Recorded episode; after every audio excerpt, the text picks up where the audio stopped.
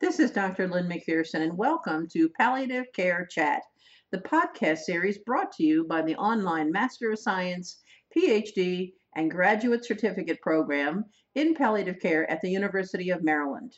I am delighted to welcome you to our podcast series titled Founders, Leaders, and Futurists in Palliative Care, a series I have recorded with Connie Dahlin to support coursework in the PhD in palliative care offered by the University of Maryland, Baltimore. Hi, this is Dr. Lynn McPherson, and thanks for joining us. We're very excited to be continuing our podcast series and recordings for the PhD program titled Founders, Leaders, and Futurists in Palliative Care.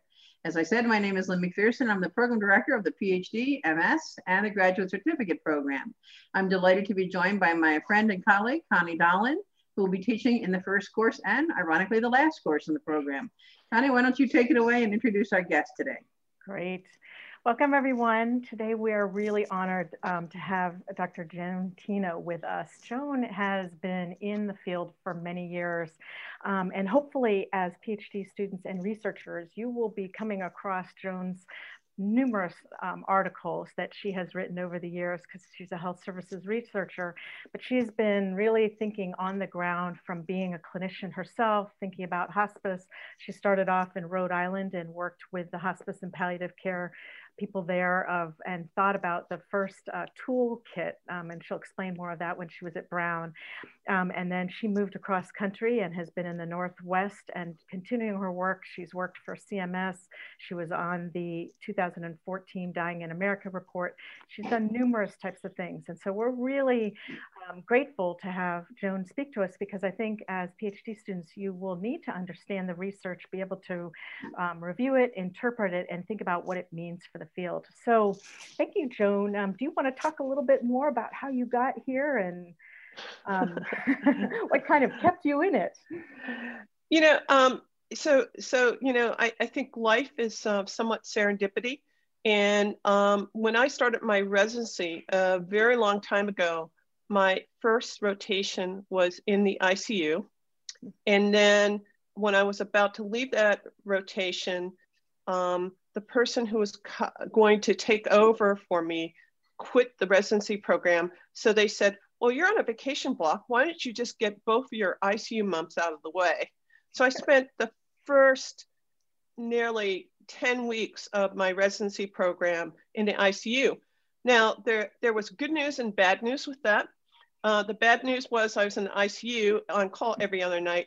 The good news was Dr. Dan Brock, who was one of the key writers of the President's Commission on Biomedical Ethics, was a philosopher who was being paid by the National Academy of Science to round with interns in the ICU.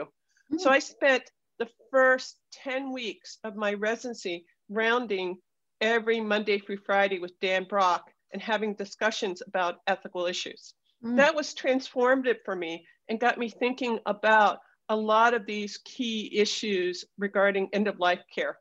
And then I think two other things really happened. One thing that happened was we managed to empty out the ICU except for one patient who was a end-stage dementia patient in septic shock. And I spent the night at her bedside just dialing up the pressors to a limit where we were going to stop while she died. And I thought, this is just, it's terrible. This is not what end-of-life care should be in the United States, with a total stranger sitting at her bedside, dialing up pressors with none of her family around her. And I just thought we could do a better job. And then other patients I took when I became, for 2 years, I was a service attending, taking care of indigent patients. That really shaped my desire to improve how we care for seriously ill and dying persons. And I was very fortunate to do a geriatric fellowship and then to do a postdoc in health services research with Vince Moore at Brown University. And from there, I managed to land a job at a little study called the Support Study, the study to understand prognosis and preferences for outcomes and risk of treatment, and was just an unbelievable opportunity of a life. I walked in there as an assistant professor and just learned so much by working with both Bill Canals and Joanne Lynn. And so a lot of the work in the support study informed the next steps of research, which I did for the last, oh my God, 25 years. How did that happen? So when you think about, you know, where palliative care was at that point, because I think we've had discussions with people and they were talking about, you know, support was really important for what it may have proved or not proved, but it certainly guided so much in terms of the research, and then Robert Wood Johnson Foundation in terms of funding palliative care.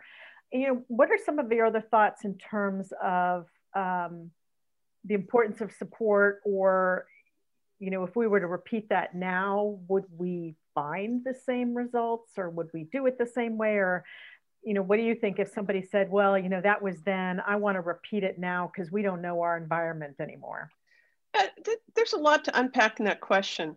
I think one thing I really, you know, want people to know is the support study was a really negative randomized controlled trial. It's a clustered randomized controlled trial with nearly 10,000 patients. And it, for the outcome measures that we chose, it was negative as you could be. There was not one single p-value. To the credit of the Robert Wood Johnson Foundation, they said, we can't live like this. We need to invest more money to disseminate the findings of the support study, and then to really help fund and create centers for palliative care and fund future projects. And I think a lot of that credit goes to the staff of Robert Wood Johnson Foundation, who invested probably even more money into growing the infrastructure in palliative medicine. So a lot of us were able to become professors based on our early involvement, either with the support study or with the funding that came after the support study. I think the one thing I've always puzzled about is, you know, how much can you accomplish in a lifetime? Because I kind of, at a reflective stage now, wonder, well, why couldn't I do more? Why didn't I make a bigger change? Why couldn't we have really fundamental change on how we care for seriously ill and dying persons? And it gets me trying to reflect about, you know, are we doing the right thing? Are we employing the right strategies? Is there something that we need to rethink about how we're financing healthcare?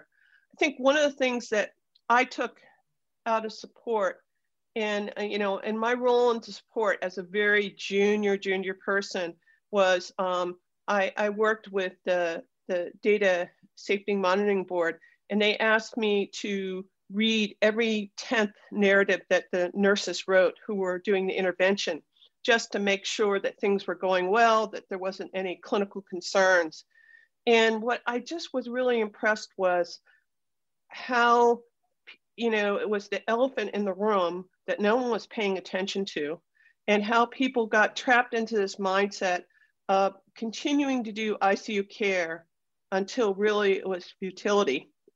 And I think, you know, I was moved by many of the quotations that were in these narratives written by the support nurses that talked about how difficult this decision-making was. And so that got me really interested in really understanding how we make decisions. And then the second thing, which seemed to be a driving thing that came out of the narrative, is what you pay for is what you get. And so I became very interested in the intersection of how we measure the quality of care from the perspective of that dying person and those who love and care for him, and then how we finance it. And so I've tried for the last 20, 25 years to really try to make contributions and thinking about how we do that by working with a lot of different teams. And that's one thing, you know, for those of you who are students out there wanting to pursue this research, teams are the best. I've been very fortunate throughout my entire life to be part of multidisciplinary research teams, which creates a richer product that just makes the science better. And, you know, I think the other thing I want to point out as I reflect, there was a cadre of people who I grew up with, who we all became assistant professors at the same time. And the one nice thing is we shared, that we shared experiences, we shared findings, we helped each other, because really what was so important to us was trying to be transformative and trying to make things better for our patients. So when you think back, I mean, are there certain things after support that like you think were seminal that gave you hope that we were making progress? Yeah, I guess maybe, you know, maybe I have very high expectations. So, you know, because I actually think there are things that were huge accomplishments. So, you know, the really investment in having faculty in palliative medicine at all medical schools was a huge accomplishment. The fact that we have, you know, departments or, you know, sections of palliative medicine is really huge. When I started my postdoc, one of my research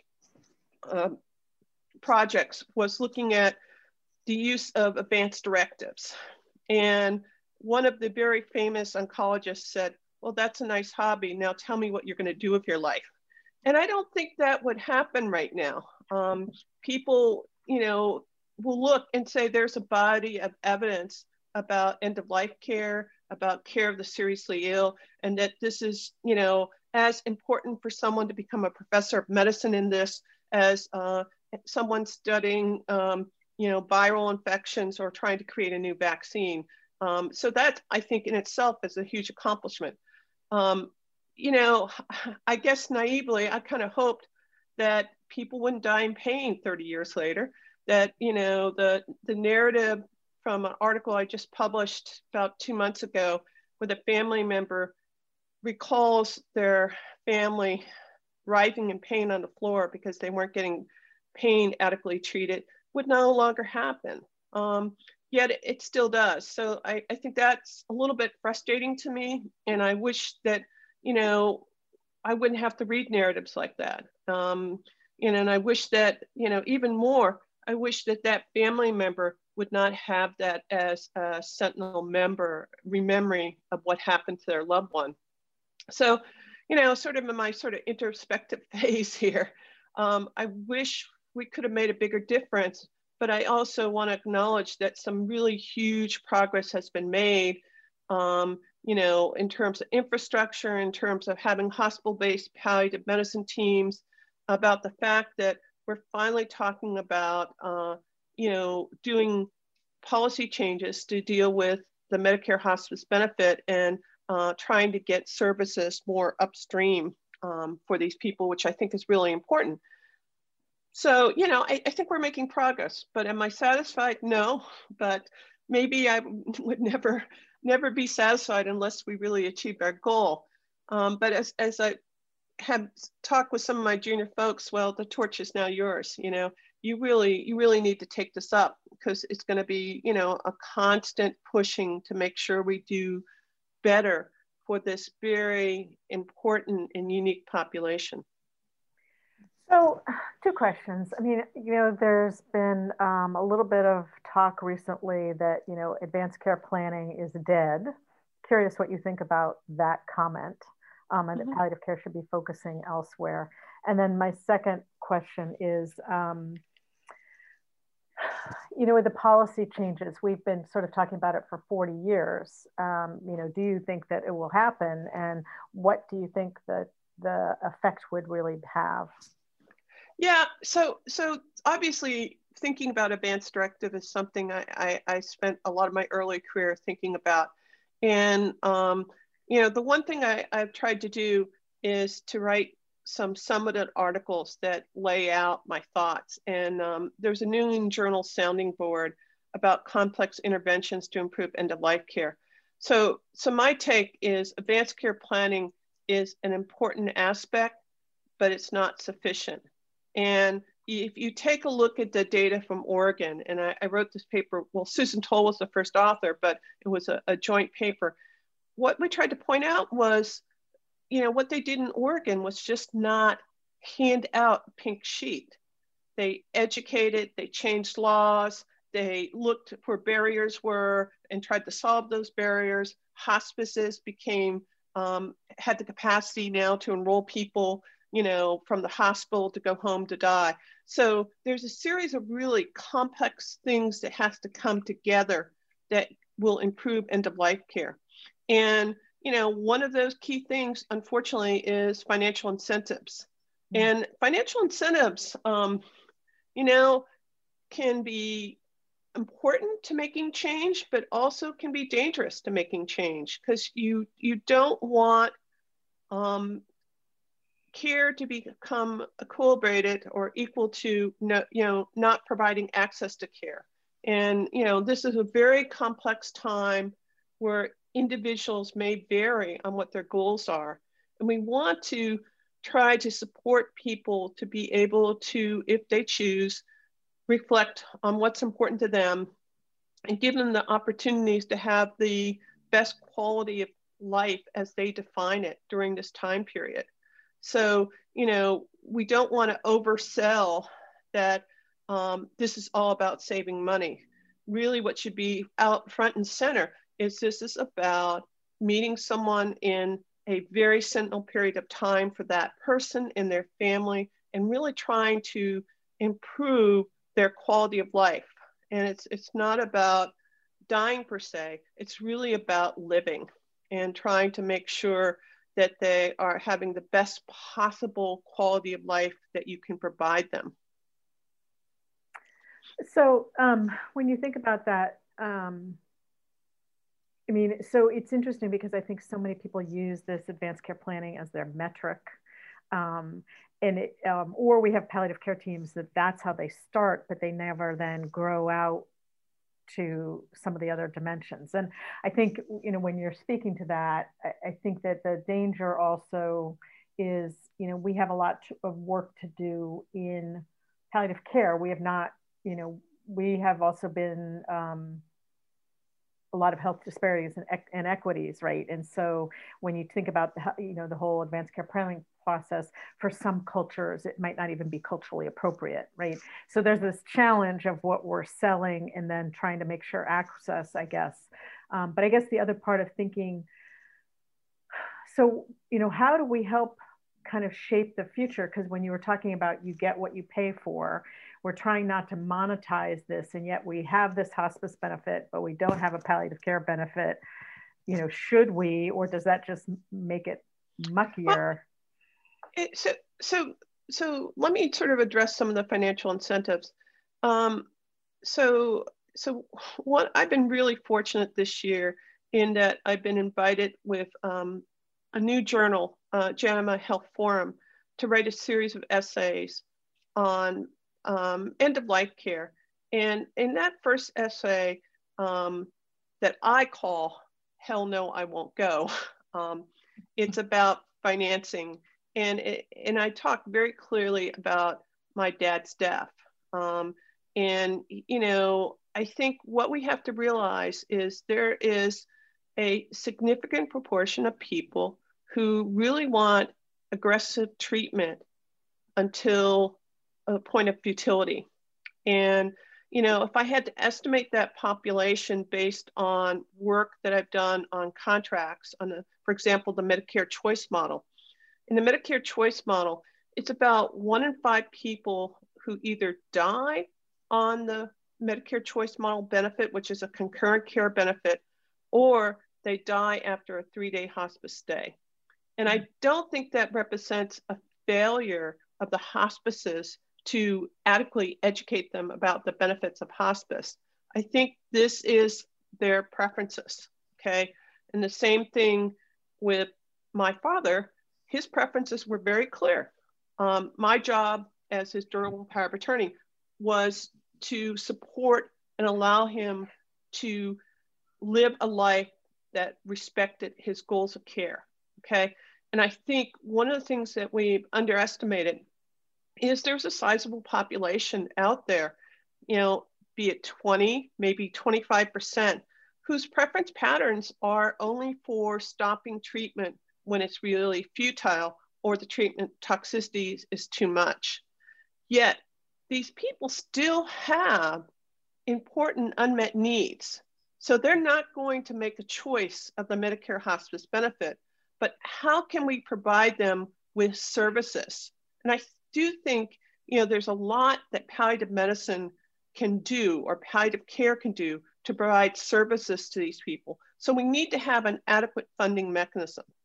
Now, my little bit of frustration with how Congress has structured these models of care is they said every model must be cost neutral or save money. And, you know, think about it. You're asking for a high cost, high needs population to be cost neutral.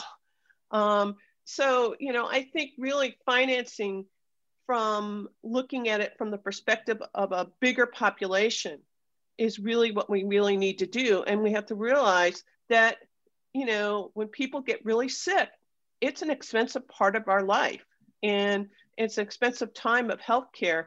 And to always make the assumption that you're going to save a lot of money, I think, is a wrong assumption. And we should really focus more on quality of life.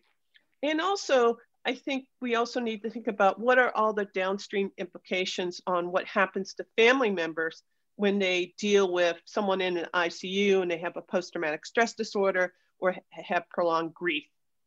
So, you know, I think the right thing to do here is to try to figure out how can we provide services that go upstream that is not breaking the bank here, but allows to get some support and services there, and yet preserve the very important role that the Medicare hospice benefit plays in end-of-life care. And I think we need to really figure out that financing puzzle. Now, the problem with all this is how do we make sure that we're all good citizens? Mm-hmm. And I think it's really important that we have transparency. You know, not everybody goes into healthcare for the same reasons that many of my colleagues go into palliative care. And so, you know, one of the things that I think we have to be very careful about is the incentives that money can play in really wreaking havoc on end-of-life care. You know, and you know, there's probably a small percentage of hospices out there who are not living up to the ideals of those people who created hospice. And you know, the one study that I did, I think that puts some kind of figure around this, is we looked at hospices who didn't visit anybody in the last 2 days of life. And, you know, it turns out it was about 8% of the hospices who had 30 or more deaths in a year did not manage to make one visit, even by accident, in a dying patient at home. So, you know, I think you've got to work really hard to avoid getting at least one.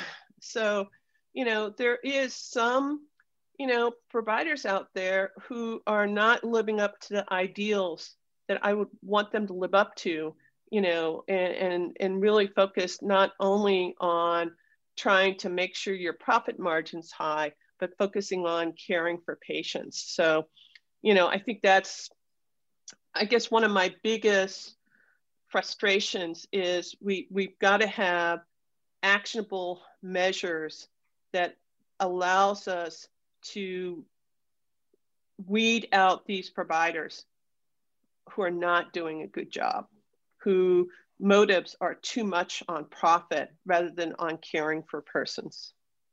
Well, so I mean, there's two things thinking of, like, do you see palliative care programs trying to do that same thing, or do you think it'll be solved if we have more of a concurrent model that becomes the norm for adults?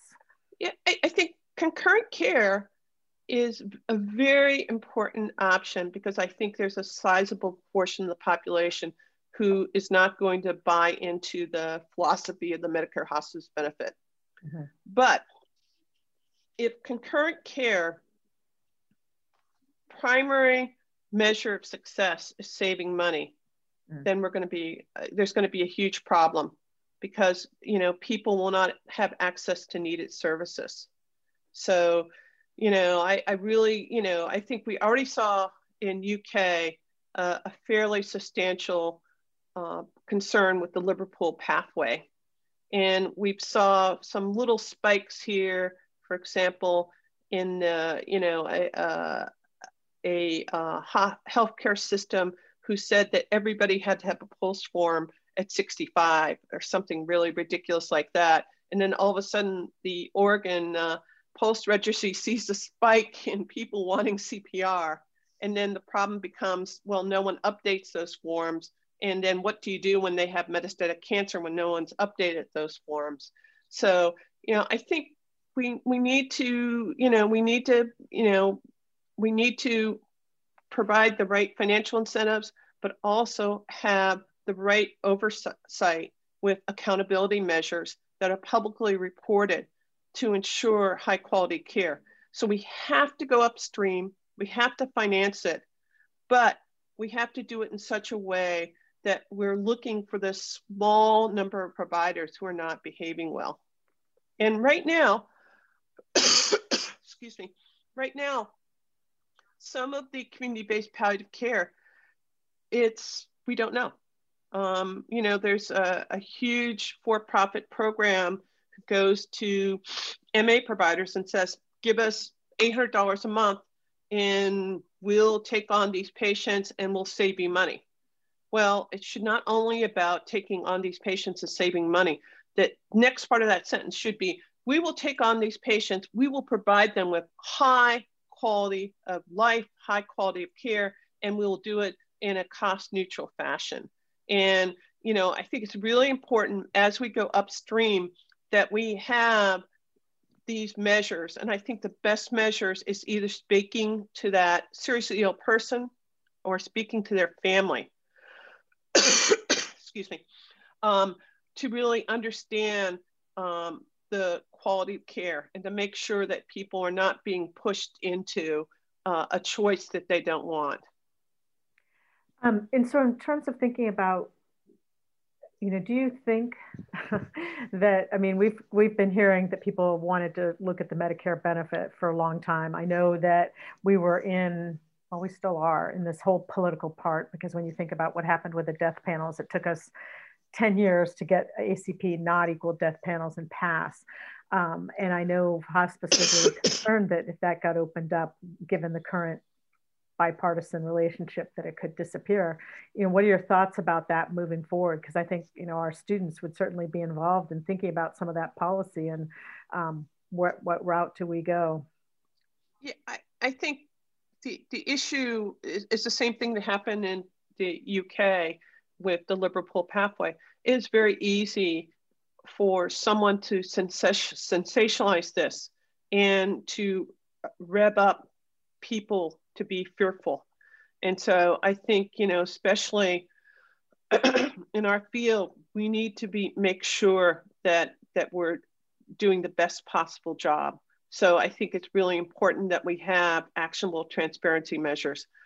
My biggest fear is as we go upstream, someone, you know, some large entity is going to be so focused on making a profit that they're going to do something really stupid and it'll blow up and then it'll set us backwards. And that that's one of the reasons why I've spent a lot of my time thinking about how we can measure the quality of care, how we can publicly report it.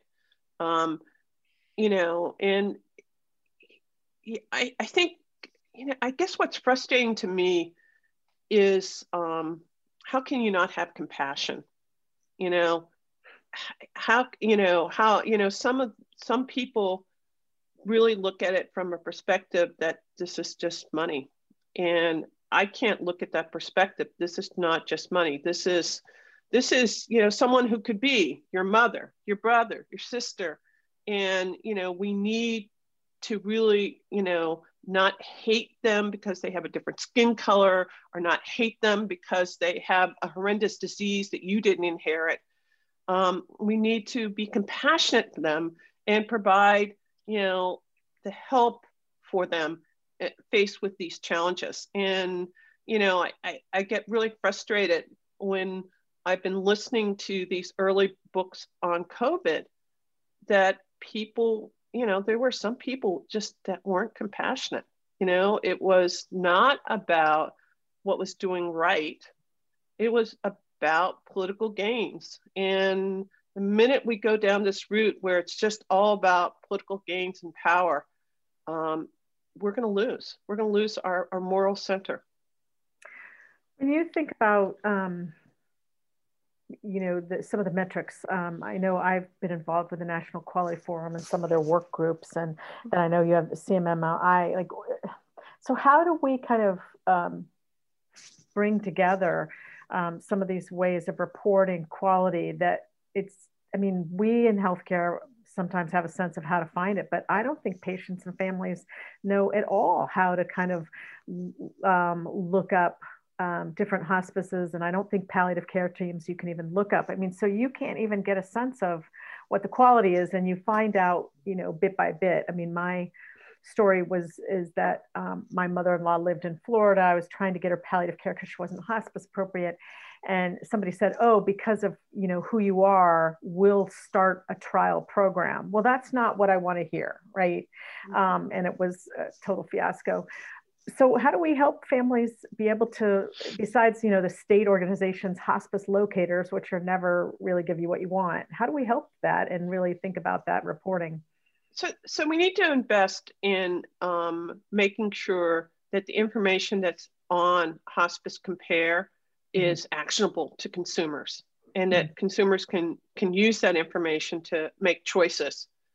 You know, I think in the past, I've worked on a number of series of questions that a consumer can ask of a hospice program to know if it's a high quality hospice program. I think, you know, based on my involvement in CAPS hospice, that survey tool is discriminating among high quality hospice programs and poor quality hospice programs. And I think part of the frustration is that, you know, probably the vast majority of hospice programs are really good. The issue is there's this small percentage. It's like everything when we talked about hospice and palliative medicine, it's this weird distribution. You know, there's this distribution where it's like a lot of it is slammed over to this side of the curve. And then there's this small portion out here. And there's a small portion of hospice programs who I think probably should be closed down. That their quality of care is, they're not staffing it right. They're not doing after-hour visits.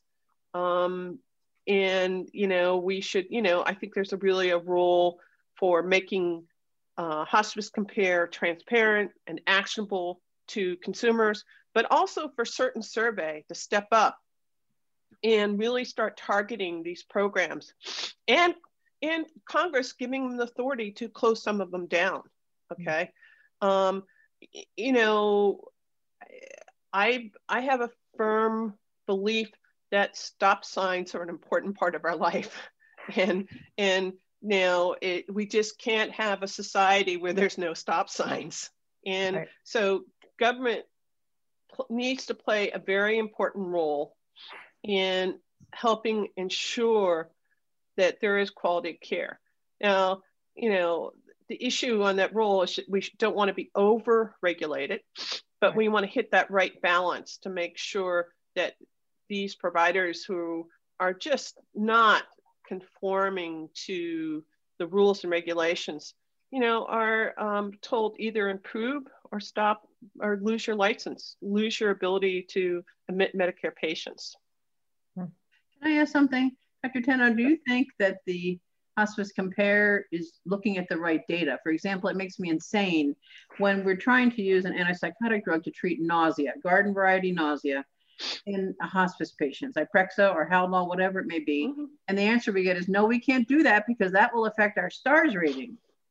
I just want to poke out both my eyeballs. What do you think about that? So first of all, I think that's most likely nursing homes that are saying that. You know, like anything else, any quality measure, you've got to get the denominator right, okay? It's got to be the right population. And then the really hard part you have to think about is how some providers are going to game the system, you know? So you need to put enough finances in to make sure you have the right denominator and make sure you have enough data edits occurring, okay? But the one thing I'll say is it's a black box out there on how we use some antipsychotics in hospice patients. So, you know, I have the privilege of working with a really wonderful geropsychiatrist who's opening that black box and asking questions about, you know, people who are admitted to hospice with dementia, who end up with a live discharge. What are we doing with them in terms of prescribing antipsychotics? Because, you know, antipsychotics, like anything, I think everything has to have a risk-benefit ratio, okay? If someone is actively dying, I'm not worried about the benefits really outweigh the risk. But I think you gotta be very careful with some of these diseases where, you know, they can really truly have higher risks because they're not really actively dying. And that's, I guess, one of the frustrations of dealing with some of these non-cancer and also with dementia is it's a very lingering, slow disease trajectory. And it can be hard there. Hold on for a second. Sorry. It just was a text message. It was from my dog, one of my dogs at daycare, and I just wanted to make sure there was not a problem. So I apologize for an interruption. It was just a picture of my dog playing in a mud puddle. Such a palliative care vision, right? Yeah. I have a 16-month-old puppy who I send to daycare twice a week to blow off steam so the older dogs can have a respite from him. Yeah, I agree with the antipsychotics with delirium, particularly in dementia. I think that's iffy, and I think those are on the way out. But when, I mean, we've got good data showing like olanzapine for garden variety nausea in palliative care can be quite beneficial, but we get the same pushback on that too, and that's disturbing. So here's one of my frustrations that, since you're mentioning one of your frustrations, I hope you don't mind if I mention one of my frustrations. One of my frustrations is that we're not adequately funding freestanding inpatient hospice units, okay? And I really had the privilege for 18 years providing clinical coverage for freestanding hospice inpatient units. And for people with difficult symptom control, they were a godsend, okay? I can remember prior to us having enough beds in a freestanding hospice inpatient unit, going to someone's home and watching them seize in their home. And it was a nightmare. And, you know, compare that to getting someone into an inpatient unit where I can use the right medications to control seizures. But the problem is that there's not the financing to make it a viable business model unless you have a wonderful philanthropy. So that's why, you know, if you happen to live in the East Coast or in a rich community, you have an inpatient unit. But if you live in an area which doesn't have the philanthropy to support it, you don't have an inpatient unit. So, you know, I think, you know, I've said multiple times that we need to look at how we're financing these inpatient units because I think there's an access problem to it. Absolutely. Yeah. So when you think about for our students who are going to either step into research or step into leading, you know, what are some of the things that you think they should be thinking about or considering as they move into this career that they are obviously invested in by getting a PhD? Well, first of all, one of my things is I'm very excited that 25 years ago, you could put all of us in a hotel ballroom. And if there's a bomb that went off, you would wipe out all the research community. What's really wonderful now is that there is many people who are interested in this, who are doing innovative work and, you know, who are passionate about it. So, you know, if I could say one thing is listen to yourself, listen to what you're passionate and follow that and be persistent, okay? I'm someone who applied for every faculty development grant and never got funded. Yet I managed to somehow keep myself funded with R01, NIH, CMS, RWJ, various foundation funding for nearly 25 years. And, you know, I think persistence is really important, and being really committed and passionate about what you do is really important. I think the one thing that I found really helpful was all throughout my career up until about 2 years ago, I always was doing both clinical care at the bedside and doing the research. And the experiences I had at the bedside so greatly informed the research that I did. So having both those roles has been invaluable, at least to me, to give me really what are the important questions. So, you know what?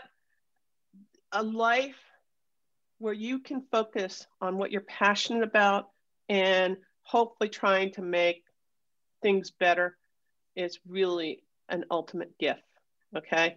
So the fact that I've been able to somehow be able to do this research, afford a house, pay for my dogs, and still travel some has been really the ultimate gift in my life. And I think what, you know, what I'm doing right now is writing a series of essays about financing and palliative care and trying to make sense of where we should go. So obviously our students should be reading your essays to come to think about some of that. Because I think that actually, you know, they should be improving and pointing out what I did wrong and making it better. Because right, I'm sure there's something I got wrong.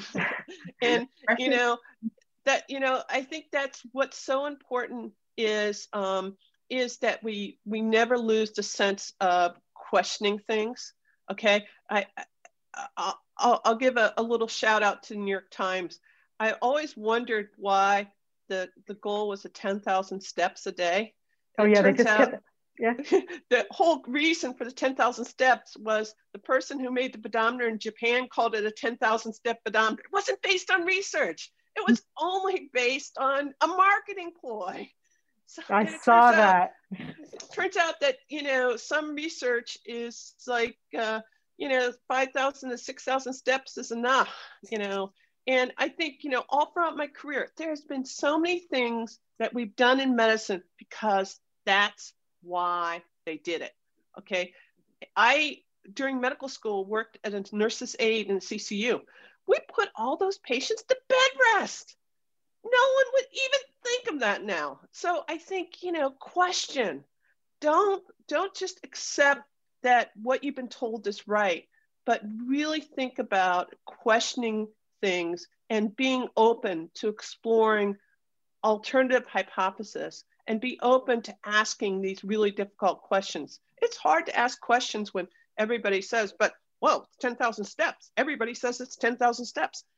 You know, I think you need to really, you know, if you do research, you have to be open to accepting or rejecting the null hypothesis. So you mean the cereal companies may be wrong when they say breakfast is the most important meal of the day? Oh God, let me get in trouble with another constituency. Well, but I think also, I mean, you make a point, and that, you know, I think in the process of Lynn and I doing all these interviews, we sort of had a sense of what people did and kind of balancing and just trying to get things established, right? And now we're in such a place of like, okay, what do we kind of take as this is kind of pretty standard, and what do we continue to question? And we have this whole new generation that, as you know, has very much different technology, different views, and I think they do need to question. But I think the other part that drives me personally crazy is, and you kind of hinted at it, we are in a very challenging time to change, because if you look at a lot of things, particularly in academic medical centers, when you try to change something, they're like, well, this is the way we've always done it. And it's like, okay, but that's not working, right? So, you know, how do we change this? And then, so it's not only the mindset of everybody, but like saying this newer generation that is going to question.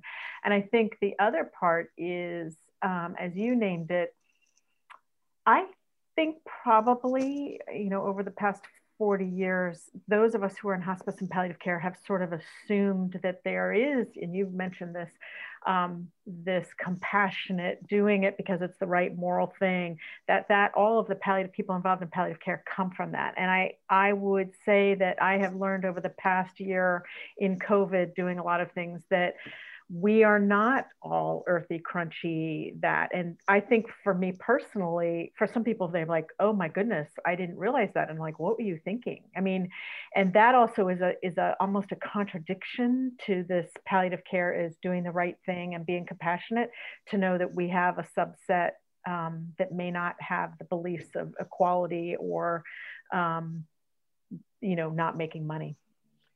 There's something about the dichotomy of someone who is a hospice CEO affording a private jet and staffing not being right.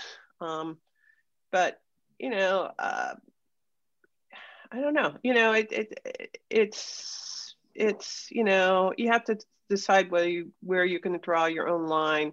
But I find something really abhorrent on someone making $35 million by starting a for-profit company for hospice and selling stock. That just doesn't seem to me the right set of values that I personally want to live by. Yeah. Well, thank you so much. This has been amazing. You're a lovely person. Thank you for taking the time to talk with us. And by the way, your dog is better than my dog. I have one of them who was squeaking here, who I had to take his squeaker from to prevent him from squeaking. But your dog, Alfer, out there, has been in the background, totally asleep. Where can I get one of those? Well, we had company. We had my daughter's two dogs for a week, so she's exhausted. Well, also, she's been bored. We've done so many interviews. She kind of knows, like, okay, here I go again. So, but anyway, thank you so much. We really appreciate it. And I know our students will really appreciate just some of the thoughts that you've given for them to think about their research and kind of working and where we are in kind of this crossroads of care of next steps. Lynn, any other? Well, thank you for your time. I really, really appreciate it. Thank you. Great. Good luck with the doggies and your travel. Thanks so much. I'd like to thank our guest today and Connie Dahlin for the continuing journey in our podcast series titled Founders, Leaders, and Futurists in Palliative Care. I'd also like to thank you for listening to the Palliative Care Chat podcast. This is Dr. Lynn McPherson, and this presentation is copyright 2021 University of Maryland. For more information on our completely online Master of Science, PhD, and Graduate Certificate Program in Palliative Care, or for permission requests regarding this podcast, please visit graduate.umaryland.edu/palliative. Thank you.